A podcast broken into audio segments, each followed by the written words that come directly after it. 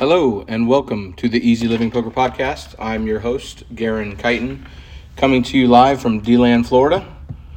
Um, and we are recording today. Actually, I am recording. This is a solo episode. Um, I'm recording from Georgia Avenue Hair Company. Thank you to my wife for having a space for me to chill out and go over some poker with everybody. Um, so this week, like I said, there's going to be no guests. It's just going to be a solo episode. I'm going to go over um, here in a second what we're going to be talking about today, and then I will detail upcoming episodes and the kind of plan for the future in 2024. So that's kind of the goal of this episode is to go over the past week, talk about upcoming schedules, um, talking about poker as a game, a lifetime game.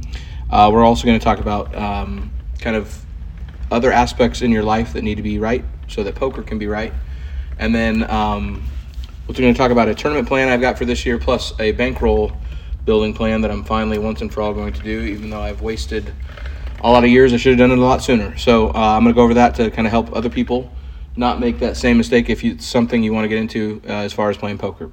Um, so this past week, um, by the way, today is January 7th. I'm sorry, I forgot to mention that. January 7th, 2024. Hope everybody had a great New Year's um, and has a is off to a ha- happy and healthy uh, year. Uh, the past week, um, I basically only had time to uh, play some cash games on ACR, and then I, I did play one tournament, um, kind of a little small uh, $2,000 guaranteed tournament. I believe there's a $4 buy in. So those are the two sessions that I had this week. Um, I was very busy uh, getting back in the groove of things, teaching um, my high school classes. Um, so that's kind of what I was doing. And then I've got an interesting story I wanted to talk about here because a lot of people have asked me before, you know, Garon, what are your thoughts on online poker? You know, what do you think?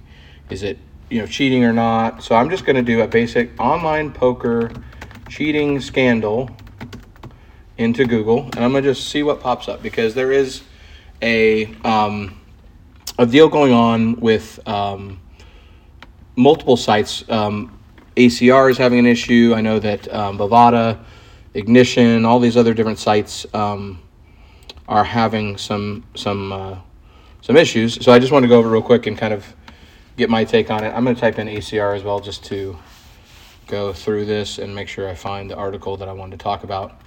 Um, so here we go. We're going to go. This is from August. This is from August 7th of 2023. This is an older article, um, and they're they're being kind of silent on it, um, except for one thing, and I'll explain here in a second. So the article says ACR Poker bans accounts of cheaters who stole allegedly $184,000 and they make security changes. So ACR Poker made several upgrades to its network designed to thwart online poker cheaters after the company found a small number of players, according to them, who worked together in ways that gave them an unfair advantage uh, in certain games and in certain tournament situations. So, in order to shore up their security leaks, the site banned the use of virtual machines and real time screen share tools that were being used to cheat. So the changes basically people were sharing their screens through like Zoom or whatever you want to talk about or whatever app you use. Um, so basically, it makes the users run ACR Poker through their native hard drive and includes banning of those tools. So if you're using those tools, basically, like for example, TeamViewer, um, it will not allow you to play. So players who are caught violating the rules or any of those other listed on the site's terms and conditions receive a warning for the first offense, and then their account is suspended or permanently banned and funds seized if this happens again. Um, ACR Poker, formerly known as America's Card Room, is an online poker room that is not regulated by the government's gaming boards.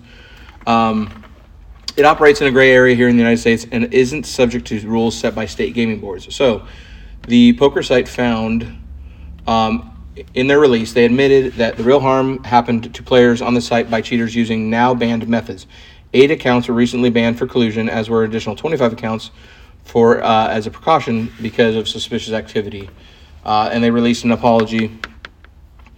Um, and that was, like I said, back in August. Now, what's coming out basically with ACR is I'm gonna uh, I'll show you the next thing. They've now issued a, let me go back to this website to, sh- to make sure I have it. ACR issues challenge to cheat, uh, to the cheating scandal. So here we go. Um, now ACR has come out and basically, let me let me click on this here real quick and make sure I give you the best info. Um, so I, I want to pull up Twitter, I think, because it, it has a good. Um, it has a good uh, Joey Ingram, you know, on on Twitter has basically um, been calling them out numerous times. Phil Nagy, the CEO of ACR. Um, the one main issue they're having is super users. Basically, there's possibly new accounts are popping up and clearly playing in the style that doesn't like they would make money in the long run. So they're trying. They're basically seeing anomalies in how people should play, and it's more or less pe- multiple or somebody is using mul- multiple people are using multiple accounts to be able to gain an edge and cheat the system. So, I mean, I hope everybody realizes this, but like anytime you have money at stake and you're online, for all of human history and for the rest of human history, you're going to have pieces of, excuse my language, shit that are going to do this type of stuff. So, uh, it's not a new issue. It's something that's been going on for a long time. Um, I remember when, you know, Poker Stars first was a big deal in full tilt poker. I mean, you could play in the same room with your buddies in the same tournament, be at the same table, same cash table. So it there's definitely uh, things that they have changed since then. Um, now, do I uh, think it's an issue? I do think it's an issue. I think it. I do know though that since I've been playing, I play very low stakes on ACR, and I have been able to turn profits. Although, you know, it's not huge amounts, like 30, 40 bucks here or there, in sessions, like little small cash sessions, but I know that I'm making money, so I know that there's, you know, it can't be all bad, but I do think that um, it needs to be um, addressed. So here we go. Issues. I'm trying to still find this challenge. I have a. Oh, here we go.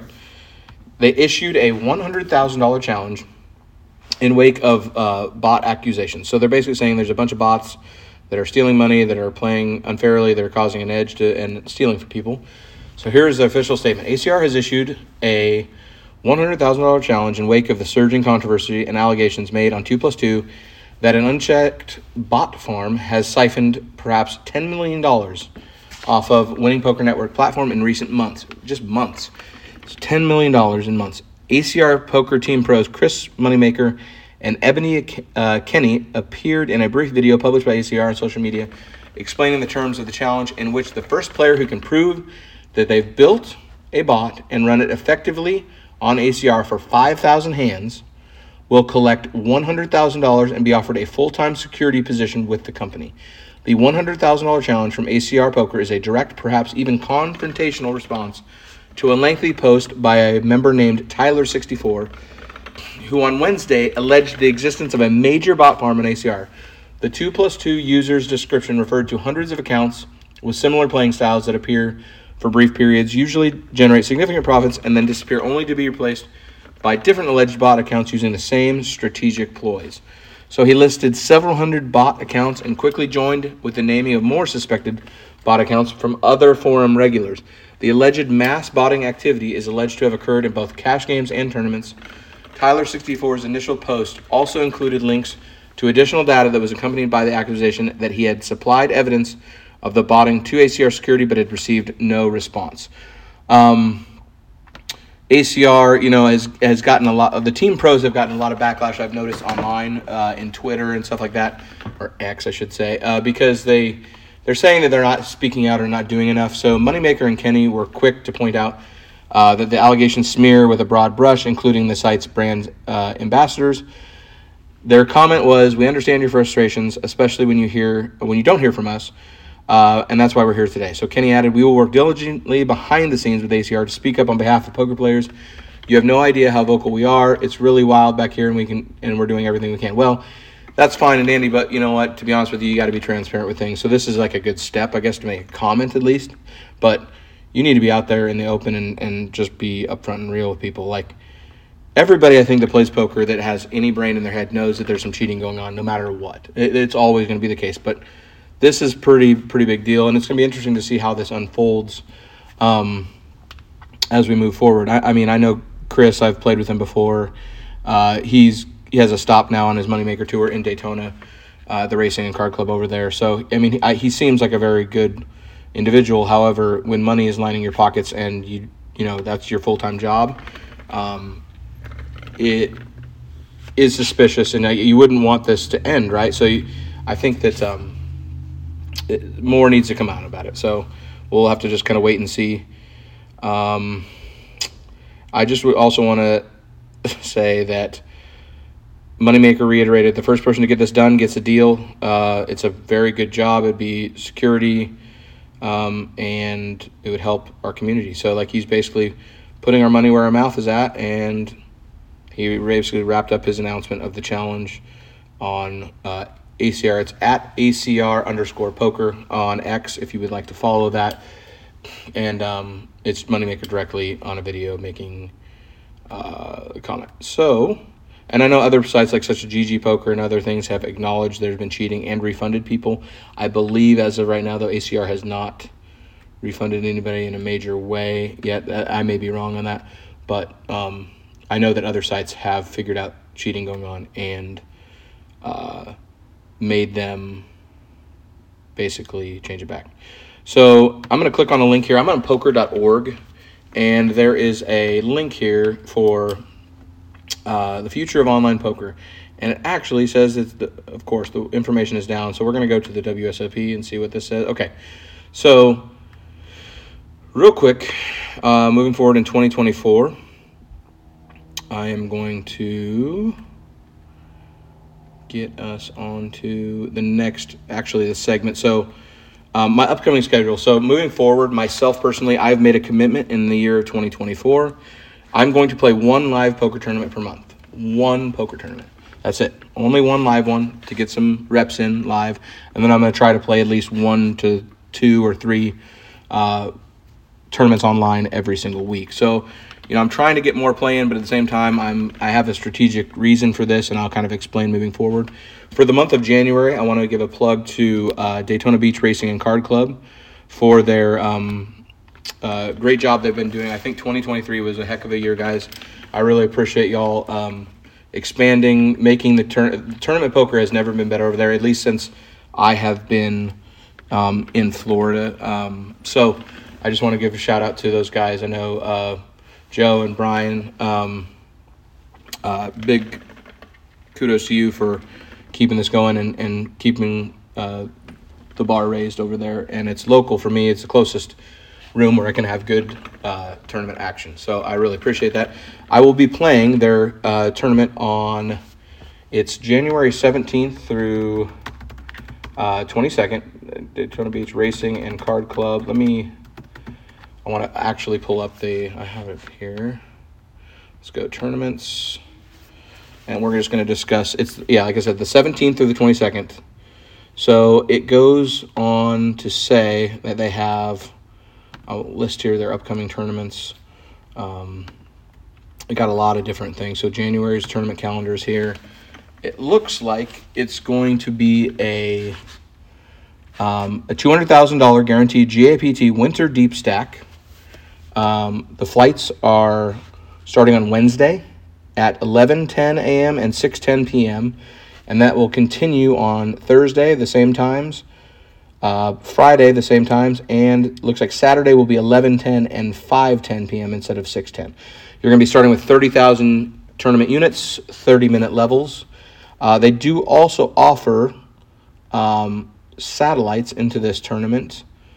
Uh, it looks like it'll be um, a $100 buy-in, 10,000 units, 15-minute levels.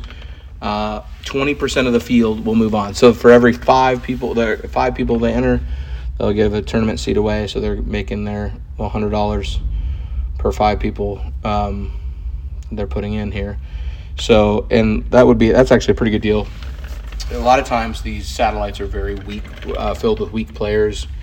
Um, it depends though. Over there in Daytona, it depends on which one you get. Like, I remember I sat on a satellite table one time and I looked down and there's like four legitimately good players that are just trying to get in the tournament for cheap. So then that makes it even you know a challenge. But most of the time, generally speaking, satellites are filled with a lot of regular, just uh, regular people that aren't like anywhere close to professional. They just play for fun.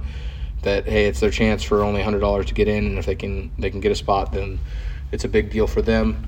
So I probably will fire. I think I'm going to be probably playing on Friday the 19th of January. I think that's what I'm going to try for the 6:10 p.m. flight, and then potentially Saturday if that does not go my way. So that's going to be my January tournament that I play. Um, and then, like I said, every single month I'm going to play one tournament, and then I will definitely bring some hands back for some analysis. I'll talk about uh, how I did. Hopefully, I can score one of these, uh, make a deep run, uh, and win some money and get 2024 off to a good start. Um, the next aspect of our podcast I wanted to discuss is uh, a lot of people that I, I've actually had tell me that they've listened, they've enjoyed the show, and they want to hear some basics about poker. Um, and I try to tell people there's a lot, there's so many misconceptions with playing poker that you know, oh, it's a lot of people will anywhere from think that it's just pure gambling and it's i mean obviously it is gambling but it's it's there's so much strategy involved when you play and so many disciplined rules that you got to adhere to to make yourself successful that i don't think people truly realize what it all entails but i I've, I have a couple notes written down here. So poker is a game of it's literally like life. It's it's every aspect of your life has to be right in order to be playing poker right and being successful. Like you have to be comfortable in your own skin, your health, your fitness, your finances, your job, if you have another one, uh, any hobbies that you're doing, like family, uh, things that matter to you most in your life, especially as we start out in 2024. You should sit down and get get it right. Like, what do you want? What do you want out of your life? What what are your priorities? And and less is more. I um, actually it, was it was a tough decision, but I have decided I stepped down as um, head bowling coach for our local high school, and I'm basically using that time to focus more on uh, finishing my masters. Uh, I'm going to do that, and then I'm also going to put more time into this podcast and poker, and hopefully do a little umpiring also this spring. So, for me, my life is I have I've already got off to a good start in 2024. I've been eating well. I've been working out every day uh, multiple times a day. Like I've been doing a couple workouts a day. I'm, I'm doing my little 75 hard program again. I'm just trying to stay low key with it. Um, if you want to look that up, go for it. Um, and basically, I'm I'm trying to shore up and make sure that my health and fitness, my finances, my job is secure, and then my time spent on hobbies such as umpiring, which is going to make me extra money, and poker. Those are kind of my my priorities. So as I move forward, if you enter into poker or if you are a poker player, really evaluate that. Take the time. You may think you have everything going right in your life and everything is fine, but if you really take a detailed analysis of how you're spending your time and how healthy you are in all of those categories, that will be a huge determinant in whether or not you are going to be a successful poker player. Um, I'm making this commitment not just now, but I hope to make this commitment moving forward for the rest of my life. That's I don't want to have to restart every January and just come in and oh well, you know, obviously you reevaluate things and you try to get yourself better, but I don't want it to be starting from scratch every single time. Um, so, moving forward, the next topic I want to talk about is bankroll management. So, a lot of people that play poker are doing it just as a hobby. That's fine. You don't have to have any bankroll management. If you just play for a hobby and you just want to play tournaments every now and then, you're not worried about you know wins or losses. You know, then that's fine.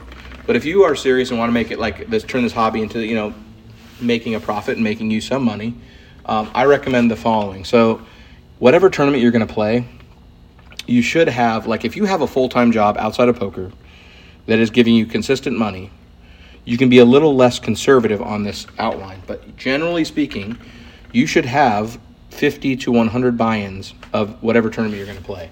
That is my opinion. Um, and that's come from a lot of years of doing this and a lot of years of talking to other players that are successful, uh, a lot of other like full time players. Like when you get down to it, poker is it's not all glamorous and, and flipping over the nuts and you know or showing a big bluff. It's it's gr- a grind to become uh, a spe- you know a pro and being able to do it uh, for a living.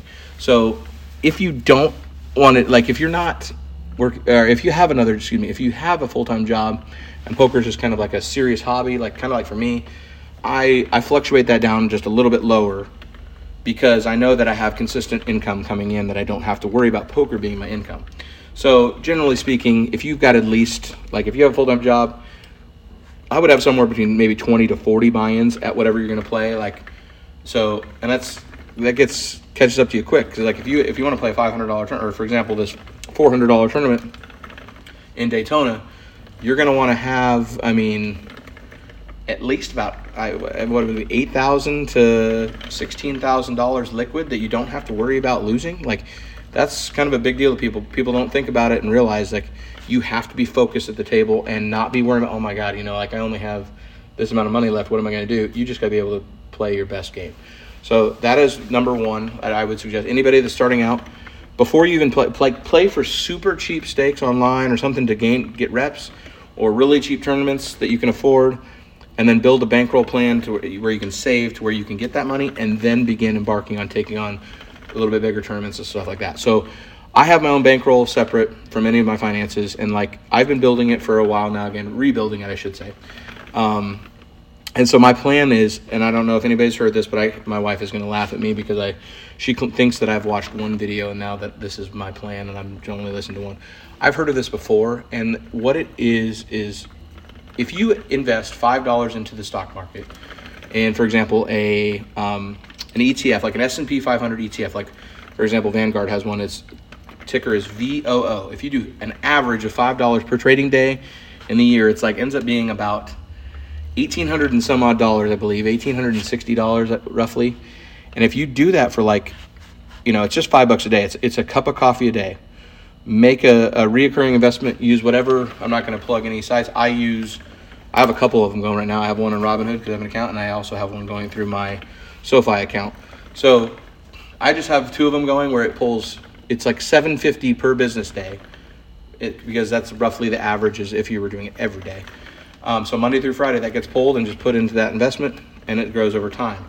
So this year, it would be roughly $3,700, $3,800 that will get put into this fund if you do that over a three to four year span of time, I've already done this for about a year, almost a year. I wish I'd have started sooner. I'd be I'd be there, but um, more or less, by the time I'm 40 years old, I will have enough money to very you know be comfortable playing um, these bigger style tournaments more consistently and really getting into poker and, and becoming better. Um, I think that's one thing people don't realize is like the difference between people that make it and don't are the discipline to do things that are required to be successful. You just have to put your money where your mouth is, and if you want to do it, just automate it, get it done, and make it happen, and then live your life.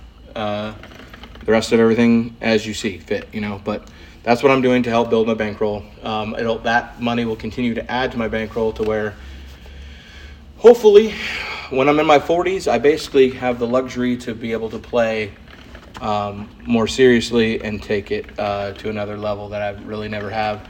And to be honest with you, I'm 37 years old right now, and I, I I've played poker for a long time, and I've I know that I'm a, a good player um, and capable of more. And I, one of the biggest things holding me back is I just not undisciplined bankroll management is really the number one reason why uh, I've been held back somewhat, you know, and, and could be much, much, much better off. So onward and upward, as my brother would say. It's his phrase. I want to give him a little shout out. Um, so we're gonna uh, we're gonna make it happen in 2024 and beyond. Um, now that uh, that is on the table, I just want to mention that look for any type of beginning resource uh, that you can if you want to learn how to play poker. Shout out to my mother in law, Andrea, for wanting to learn. I will help you. I've got a really simple book. It's called Poker for Dummies because, to be honest with you, when you have never played poker, you are a dummy. Not you, but like everybody's a dummy. It was the first book I actually read ever. And to be honest with you, it still applies today in that it gives you like the basic principles of how to become uh, a poker player and just how to learn the basics. And those, those books kind of get like a uh, I think they get like a bad rap. Like people think that they're not worth it. You know, there's there actually is a lot of really good stuff in there, especially if you're just starting out. So I will definitely lend that to you, and um, we'll talk about some strategies moving forward. And maybe someday you can come on the show and we'll we'll ask you how you're doing. So that's we had talked about that a little bit, so we'll see what happens. Um, all right, we're on to the last segment of the show today. I'm going to go over two different hands with everybody today. Uh, one is a cash game, and then the other one is a tournament hand. So let's go to, I have it pulled up here. Let me find it. I've actually downloaded the uh, hand history from ACR to kind of show everybody uh, or to go through it and make sure that I, I speak correctly onto what we are talking about and make sure all the bets are correct, etc. So this was from a um, cash game here. Let me make sure I get it. Where is it at? All right, here we go. Let me. Um, okay, here we go. I'm gonna highlight it. So it was highlighted, and then my cursor just went off of it and didn't. Uh, didn't let me do it. So, all right. Um, this is a six max table, so only six players. There are only five seated in game right now in this hand. So seat number one is the button. Uh, his screen name is Son Kuro, S O N K U R O. He's sitting with $98.43 in his stack, so he's got a big stack. He's already doubled. The max buy in, by the way, is 50 at this table. Uh, I am sitting in the small blind with $47.32 from my $50 original stack. Uh, Paleophile has $90.96, so he's also doubled. And then um, that's the big blind. Uh, Pridelia has $50 just set down there under the gun. And then Patience 007 has only $18.94. So I post a small blind, Paleophile posts the big blind, and the I am dealt 10 9 of diamonds in the small blind. 10 of diamonds, 9 of diamonds. Uh, under the gun, uh, Pridelia raises just doubles the bet. It's uh, excuse me, they raise to a dollar. Okay, so the blinds at this uh, table are going to be are 25 cent, 50 cent. So they just double the bet. So they just click it, double it up. Um, it folds. Uh, patience folds, and then on the button Son Kuro raises to three dollars and fifty cents. So they three bet at three and a half times the pot. Um, and now here comes my. So I have 10 9 of diamonds in the in the small blind. I had been very. I will admit I've been very like card dead in this moment, and this is kind of one of the first hands that even looked appealing to me. So I will make a, a small admission that I kind of was, and this is not really good, but I hadn't played any hands, and I was really looking forward to playing this hand. So I decided to um, make the call, just a cold call of that three bet. And then, believe it or not, the original raiser just folded.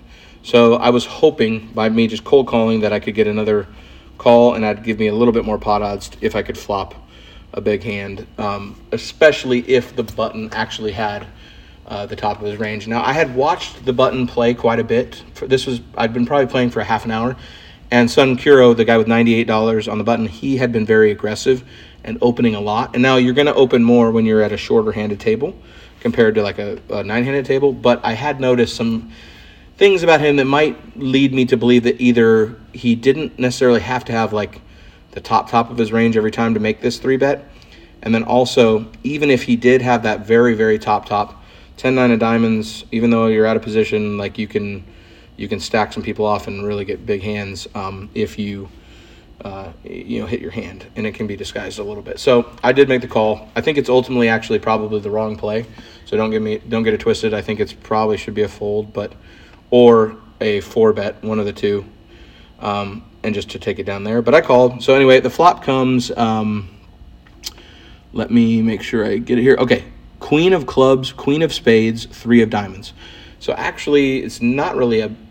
I would say it's it's. Uh, uh, worse than average flop for my hand. Like I don't, you know, you don't love to see it when you've got 10 9 diamonds, but to be positive, I do have a backdoor like straight draw and a backdoor flush draw. You know, I have to have running cards. Um, and my thought process was, you know, if the button does have the top of the range, like I'm obviously going to range them like probably with this guy, because he was a little bit more aggressive, I was actually probably going to go as low as like ace nine suited all the way up, you know, to ace king suited. Then I'd probably have like ace jack off or better. Ace queen, ace king obviously is in his range. You know, all the big pairs are in his range with a three bet there, but also, you know, he could have some small suited connectors. He could also have like A lot of his range is like sevens, eights, nines, tens.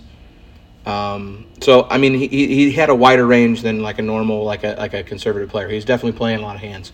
So my thought process was, you know, I'm gonna check this, and if he bets, I'm gonna wait and see what he bets the amount, and I do know that if I call, if I float the, the flop, there are a lot of cards on the turn that can help me continue in the hand.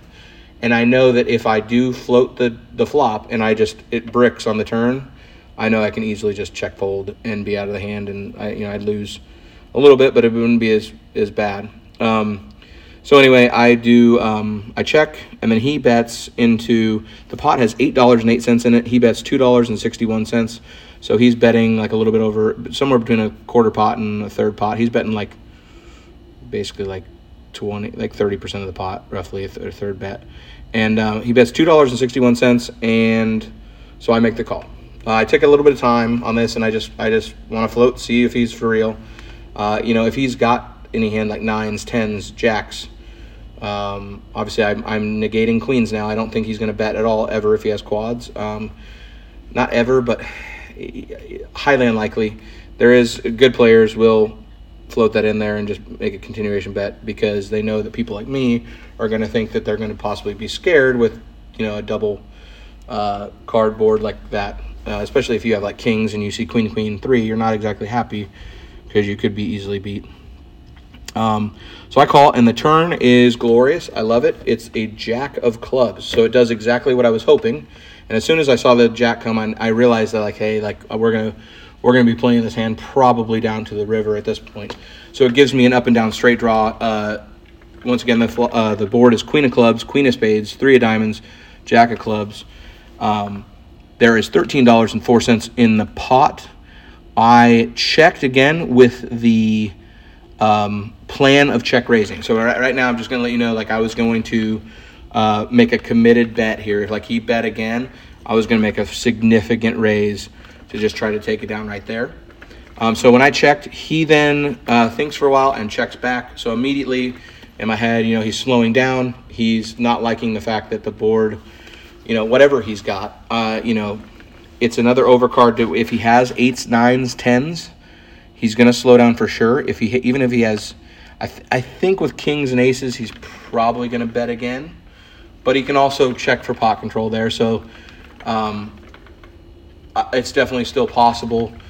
He obviously could have like queen jack and just have me dead and just be checking back, hoping that I hit something that's definitely also in his range. Um, and so anyway, so he checks back, and the river comes the nine of clubs.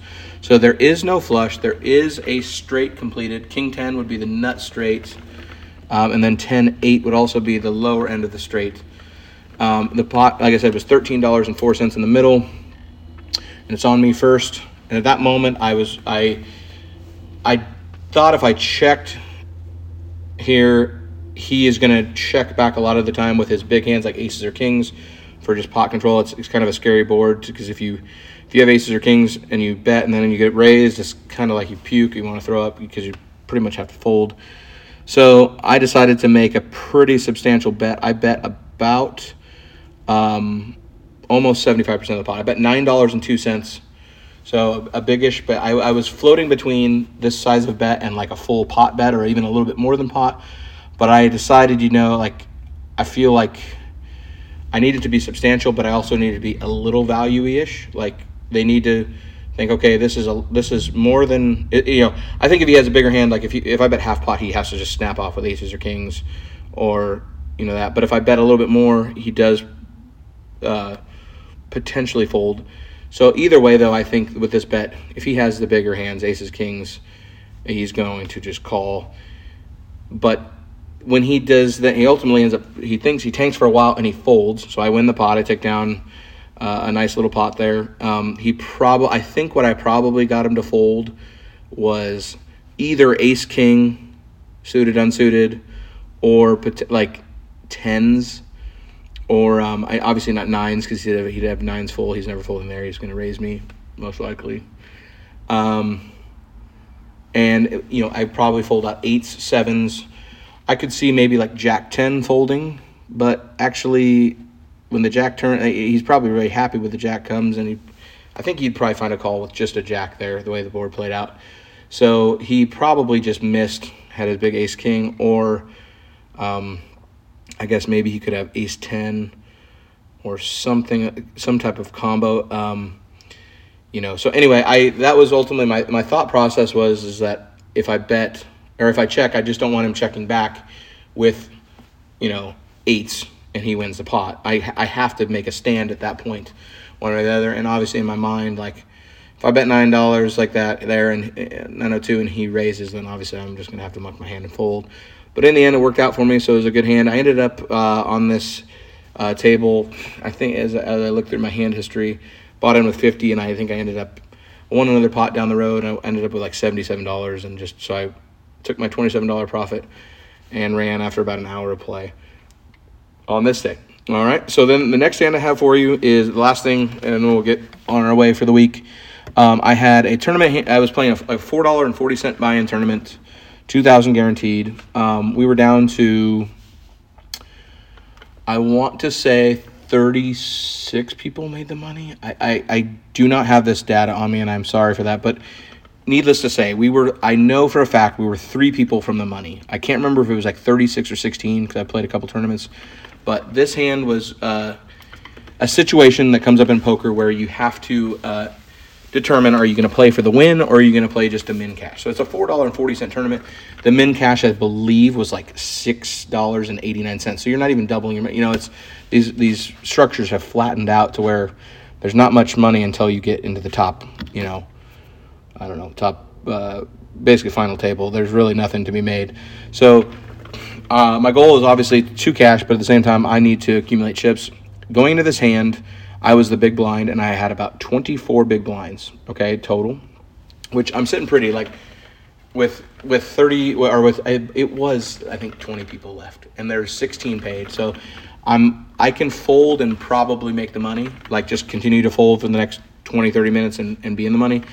But I was dealt pocket jacks in the big blind. Uh, it folded all the way around to the button. The button made a standard uh, two and a half times the uh, blind raise.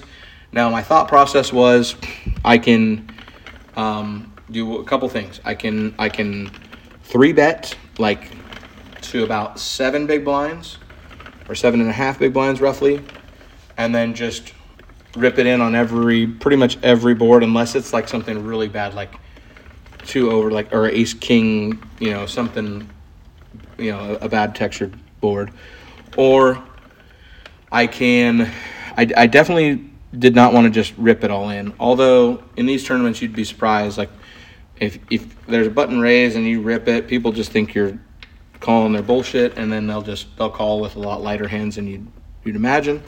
But in this instance, my actual mindset was I'm going to call and kind of play it safe and hopefully the person on the button will not think that I'm going to do that. With it being my range, jacks probably wouldn't be just a call. It's usually a three bet every time. And then if the board, um, I did make the commitment that if the board came out smaller than the jack, like it, and it wasn't too connected, that I'd be playing for all my chips. Like I would never fold. So I did call, uh, and so there's like six big blinds in the pot, and the flop came queen of diamonds, jack of hearts, ten of diamonds. So all red, I had the black jacks, the spade and club. So I flopped middle set. Um, I was very uh, happy with this, obviously, um, because either way, even if the guy somehow has ace, like the top top of his range, I'm ahead of it, like I'm crushing it. So um, like aces or kings, and then if he has ace king, obviously I'm behind, but I do have outs. So I'm really not ever. Once I see the flop, I'm never folding. Uh, I don't think ever, just because I only had about 21 big blinds left. So it ended up going um, to where I checked, and the opponent made a very um, small-ish bet, like two and a half, another bet, basically just more than what he had raised, like so basically like three big blinds or 2.75 big blinds. And um, at that point, I only have 21 big blinds left, or 21 and a half, I believe. So I really was okay with just ripping it in and hoping he, you know, I wasn't going to be upset if he just folded and I take down the pot there because it adds quite a bit of value to my stack, and pretty much also, you know, I, I'm set to be able to cash and make a run at it. So I did jam. Um, I, I did think that making a small raise versus a, the jam was really no no different. I was committed. I wanted to go for it, so I, I didn't want to make a small raise, have him call, and then have a really bad card, and then somehow have to fold. I just don't think I would ever fold, so I just rip it in. Uh, the guy thought about it for a little bit and like snapped off. He snapped pretty quickly. Um, ace of, he had ace of diamonds, queen of hearts. So he had backdoor diamonds, and I mean, he had top pair, and then obviously he has a gutter ball to a straight. Um, so we got it all in in a really good spot, you know, a pretty good uh, equity spot there. Uh, unfortunately, the turn was a four, which was that's good. The river was the king of diamonds, unfortunately, so I ended up losing on the hand, and I did not cash. So I lost my four dollars and forty cents down the drain, and had to move on to the next one. But overall, I don't I don't really think his play is. I don't think it's bad. I think you probably have to call. He had about thirty. I said thirty big blinds going in. So I mean, it was for he would only had. I think he had like ten big blinds remaining if he would have lost the hand. I think at that point it kind of plays itself. You have top pair. You even have you know the outs to a straight, and you have the diamond. I, I, I don't fault his play. It just didn't work out in my favor that time. So anyway, um, that's how it went for my week. Um, I really want to thank everybody for taking a listen. Um, and then I do want to just give a shout out one more time to Daytona Beach Racing and Card Club. I appreciate y'all um, over there and all your hard work. Um, hopefully down the road we can Seth and I will be able to discuss some some ideas we have with y'all moving forward. Um, and then I will next week have some exciting guests. I'm, I'm going to do a recording on Tuesday or Wednesday with a beast of a crusher. So it's going to be a very good episode, and it will relate a lot to uh, current events and a lot of beginning poker stuff. And uh, so I'm really looking forward to that. And then next week, I will let you know uh, what goes down in Daytona, how, how it works out for, for me, and we'll put it on the following episode for weeks to come. So uh, once again, it's Garon Kighton signing off. Oh, real quick, uh, do you want to put one last thing? My email, Garon, G A R O N, at easylivingpoker.com if you want to send me an email with any hands. Still waiting on some. I've got some buddies that are going to give me some other than my own, but anybody out there wants to give me a hand, you're more than welcome to send it my way or um, you know text me if you know me or whatever and we'll we'll we'll talk about a hand on the show. Uh, until next time keep on easy living